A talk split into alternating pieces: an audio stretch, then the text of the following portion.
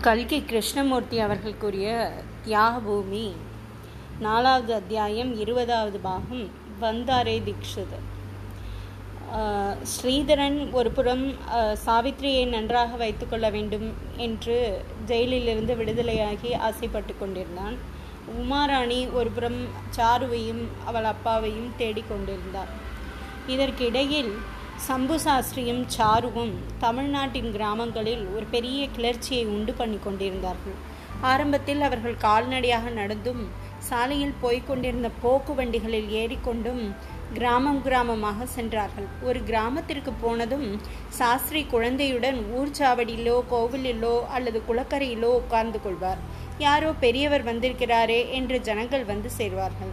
அவர்களிடம் பேசத் தொடங்குவார். நமது பாரத தேசம் முன்னே எவ்வளவு மேன்மையாக இருந்தது என்பதை எடுத்து விவரிப்பார். இந்த காலத்தில் தேசத்திற்கு ஏற்பட்டிருக்கும் தாழ்வையும் ஜனங்களுக்குள் ஏற்பட்டிருக்கும் தீய பழக்க வழக்கங்களையும் எடுத்து காட்டுவார். சாதி மத துவேஷங்களினால் விளையும் தீங்குகளையும் மதுபானத்தினால் உண்டாக்கும் கெடுதிகளையும் விவரிப்பார். தாம் சொல்வதற்கெல்லாம் ஆதாரமாக புராண இதிகாசங்களிலிருந்து திருமந்திரம் திருக்குறள் முதலிய தமிழ் நூல்களிலிருந்தும் மேற்கோள்கள் எடுத்து காட்டுவார். இடையிடையே குழந்தை சாரும் தாத்தா சொல்வு சொல்லிக் கொடுத்த பாட்டு ஏதாவது சொல்வாள் சீக்கிரத்தில் இவர்களுடைய கீர்த்தி நெடுக பரவத் தொடங்கியது ஒரு பெரியவரும் குழந்தையுமாக ஊர் ஊராக வருகிறார்களாம்.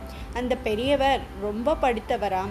சாஸ்திரங்களில் கரை கண்டவராம். தேசிய விஷயங்கள் அவர் சொல்கிறது போல அவ்வளவு மனத்தில் படும்படியாக பெரிய பெரிய தலைவர்கள் கூட சொல்கிறதில்லையாம். என்று கிராமத்து ஜனங்கள் பேசிக்கொண்டார்கள். தீண்டாமை ஒழிய வேண்டும் என்று மகாத்மா சொல்கிறாரோ இல்லையோ? அதை பற்றி மற்றவர்கள் யாராவது பேசினால் ஜனங்களுக்கு கோபம் வருகிறது.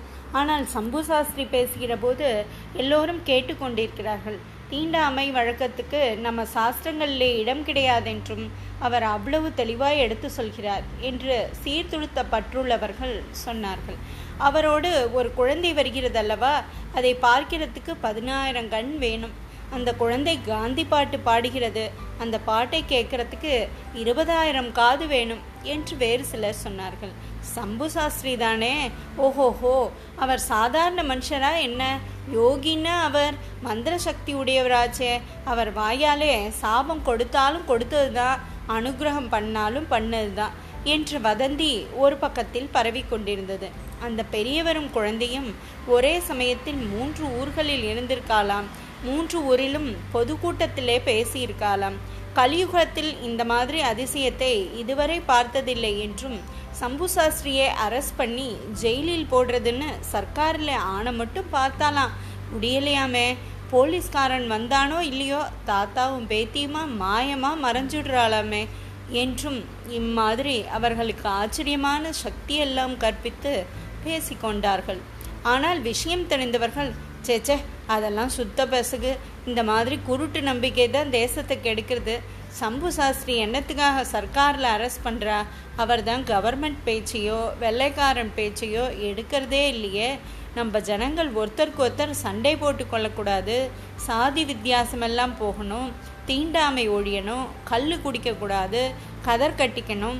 இவ்வளவு தானே அவர் சொல்கிறது இதுக்காக அவரை சர்க்காரில் அரெஸ்ட் பண்ண வருவாளா என்ன? என்று உண்மையை எடுத்து விளக்கினார்கள். தொடரும்.